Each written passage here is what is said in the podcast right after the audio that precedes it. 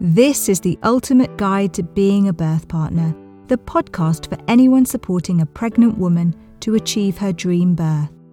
I'm Sally-Ann Beresford, a doula, author and antenatal teacher, and throughout these episodes I will be sharing with you tried and tested tips that help you to ensure that any birth you attend is a positive experience.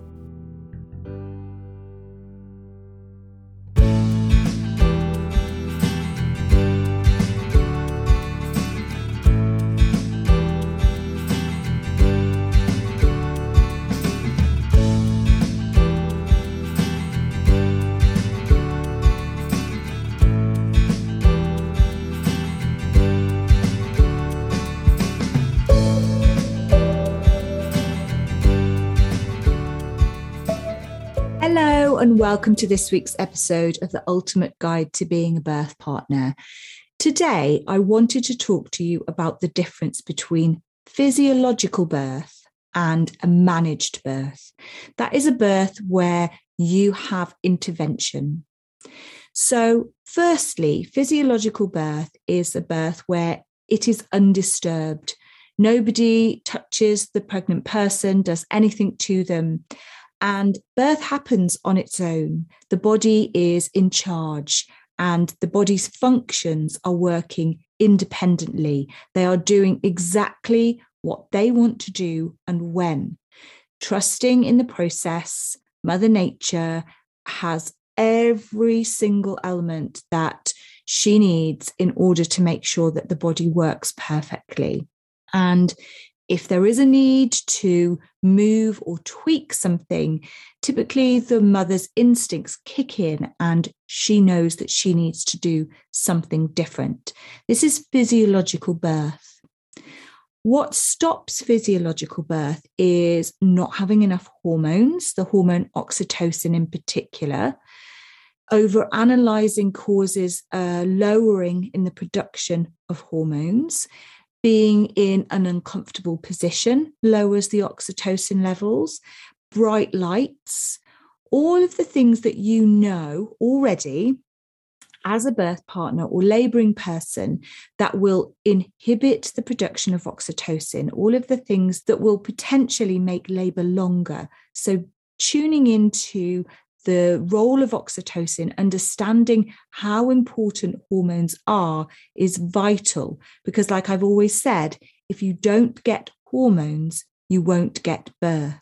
So really, really fully grasping that matters. Physiological birth is also about understanding that anything you do to the body, anything, makes it change. Physiological birth is only physiological when nothing happens. That is when you don't touch the vagina. You don't insert anything into the woman's body because ultimately any fingers that go inside the body are changing what's happening in there. If your cervix, for example, is feeling a little shy because it's being poked and prodded, it can close down. It can actually recoil, as Doctor Sarah Wickham describes in her articles about cervical recoil. It can undo some of the hard work that has already taken place. So be really aware of why you might choose to avoid things like vaginal examinations. Equally, it can affect the microbes in the vagina, which are there waiting in preparation for the arrival of the baby to seed their gut, to begin colonizing their gut, making sure that the baby has all of the correct microbes that it needs. So the minute you start poking and prodding inside the vagina, the more you are stirring up all of those wonderful friendly bacteria that are waiting for the baby. And this can cause a disruption in the process. Also, it leads to analysing behaviour. If you become aware of what is happening with the cervix, that is, you may be given a number of centimetres that it is assumed that your cervix is dilated to. If you know this information, it completely affects your mental ability to continue. It could be a positive result. You could be told that your cervix is eight centimetres dilated and your baby will be born soon. And then many, many hours go by with no progress. The baby isn't coming. There is a delay. You might think it's a delay when, in fact, perhaps it's just a plateau. Perhaps you were checked and your cervix was affected by the check and your cervix, therefore, hasn't progressed any further. Perhaps your adrenaline levels rose when you had the vaginal examination and, therefore, you're no longer producing enough oxytocin to dilate you those extra couple of centimetres. Perhaps the baby just needs to move. Perhaps there is a couple of other reasons why. But because you were told you were eight centimetres, in your mind, you think that you should be about to give birth. And so when there's no sign of an overwhelming urge to push, many midwives, doctors, birthing people will analyse why that isn't happening. They will feel that their progress is slow, and they will feel upset or disturbed by the fact that the birth hasn't happened yet. When in fact, if you hadn't known that you were eight centimetres, you would have never anticipated the birth to happen very soon in the first place. On the flip side, what if you've been labouring for hours and hours, and when you have a check, your cervix is two centimetres? What about that? How is that going to make you feel? Is that going to put you off what you wanted to achieve? Is that going to send you down a different pathway? Make you believe that your body is broken and that you can't do it, and you end up accepting interventions that you decided you didn't initially want? Yeah, that is what happens. That happens a lot, actually. People often find themselves in situations where their willpower diminishes at a point when they hear that number, that two centimetre number. Maybe it's three, maybe it's four or five for you. Whatever it is, if you are feeling that you haven't got the capacity to continue, then it is likely you might switch to plan B when you hear that information, a plan that was only there originally for extreme emergencies. And now all of a sudden you find yourself heading down the route of plan B just because of a number. That doesn't mean anything. You could be in a situation whereby your cervix was two centimetres, but actually your dilation happens really quickly and you could have your baby in your arms within the next forty-five minutes. Nobody knows, because vaginal examinations will never tell you when your baby is going to be born. So remembering how damaging interventions are, interventions that seem harmless, but might actually not be harmless. Another thing that can happen with regards to vaginal examinations is accidentally breaking the waters. Sometimes the insertion of fingers into the vagina can affect the bag that may be bulging, may be there, may be present. The midwife can touch the bag of waters, and so she might accidentally, or with your permission, break them. If this happens, you're no longer within the same time frame that you were before. The clock is ticking. Your waters have gone. The potential risk of infection might be there, and your birth may take a turn with intervention purely because your waters were broken, which in itself is an intervention, actually. So physiological birth is an untouched, unhurried, calm and relaxed birth experience where no one puts you under pressure to do anything that you're not wanting to do instinctively yourself. Any woman or birthing person who is in labour and having a physiological birth will typically move freely and get into comfortable positions that they feel are right for them. As a doula, if a client was to look at me and say, I'm not comfortable, then it would be perfectly reasonable to give support and information about what positions might be better, more comfortable, um, might be a good thing to do in terms of staying in a gravity-assisted, relaxed position. So, of course, people can give you advice and information during this time. But in the first place, in the first instance, what we're looking for is instinctive behaviour. I've watched many, many women throw out a leg, throw out an arm, move in a way that no one would have ever predicted or practiced. These are instinctive movements that come from within, that nobody can explain. And this is what women do to dance their baby out through the pelvis as they navigate the journey of the baby moving down and rotating. Sometimes women and people giving birth just do all sorts of wonderful things to help them. This brings me on to sounds. Again, sounds are very instinctive. As long as the sounds are going downwards and they're productive sounds, that's what we want to hear.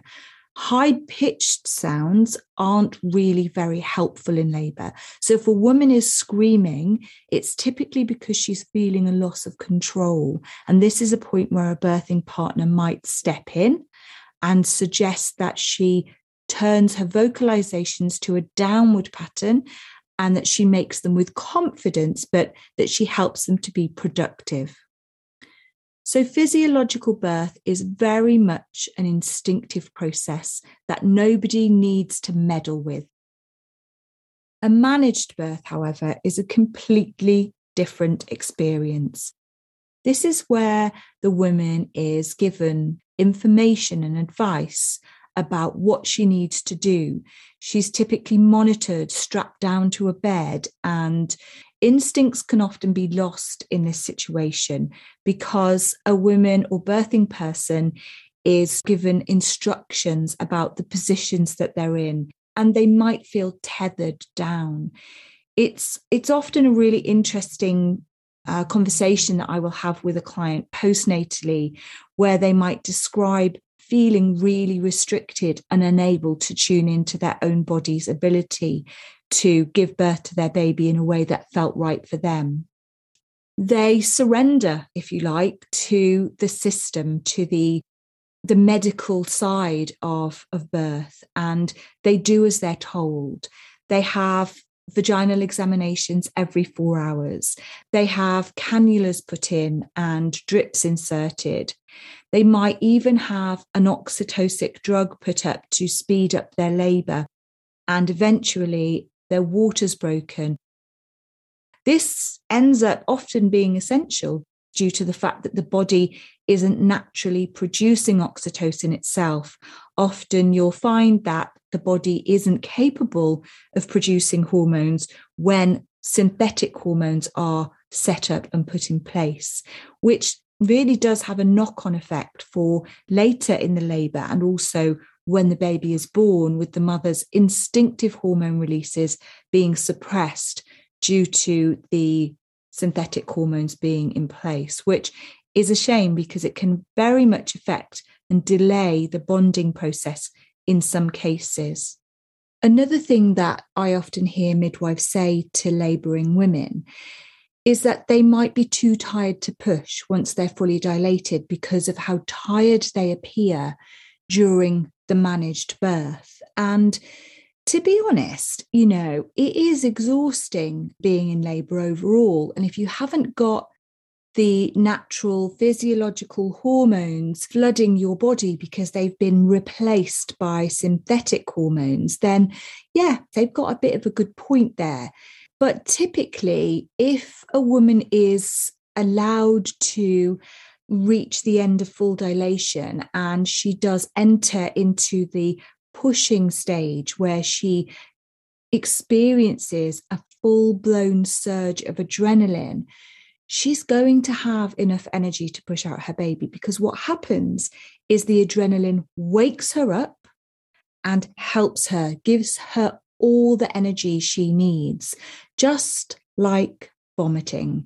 You couldn't stop it if you tried. So therefore, believing in the body is a far better way to move forward than to believe your body would never, ever have enough energy to give birth to your baby.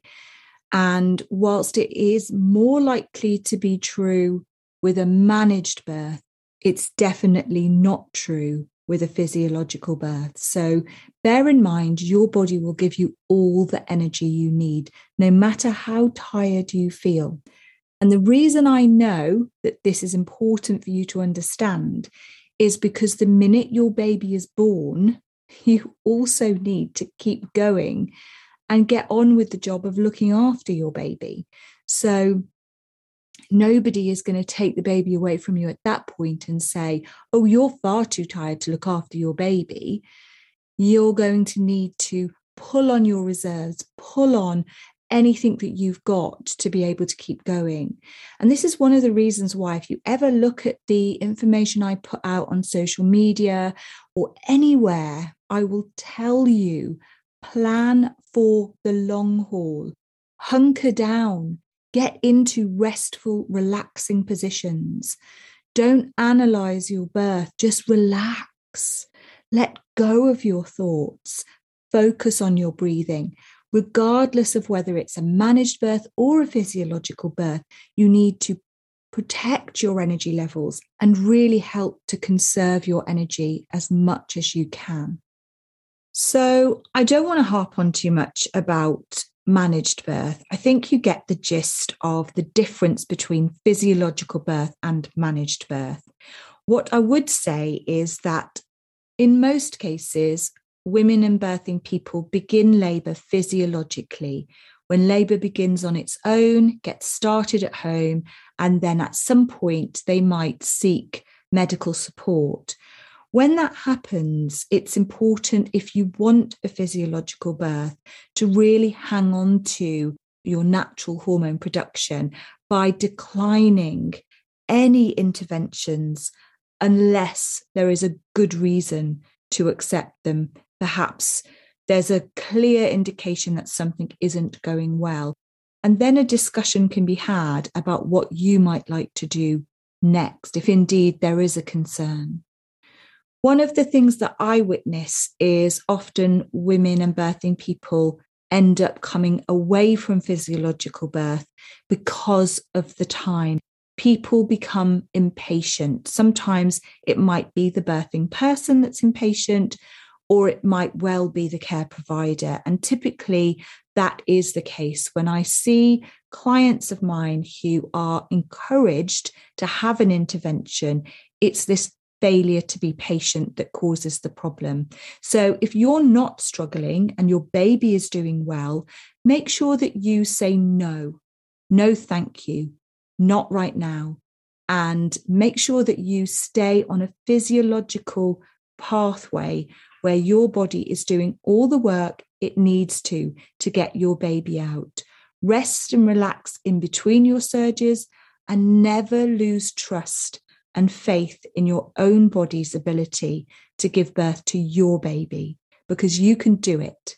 You can definitely, definitely do it. And typically when things don't go to plan, they don't go well, it's because of an intervention.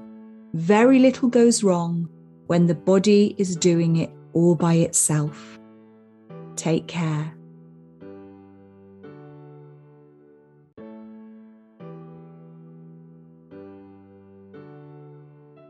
Thank you for listening to this week's episode of The Ultimate Guide to Being a Birth Partner with me, Sally-Ann Beresford. If you enjoyed it, please leave a review and don't forget to hit subscribe. If you are on Instagram, you will find me at The Ultimate Birth Partner.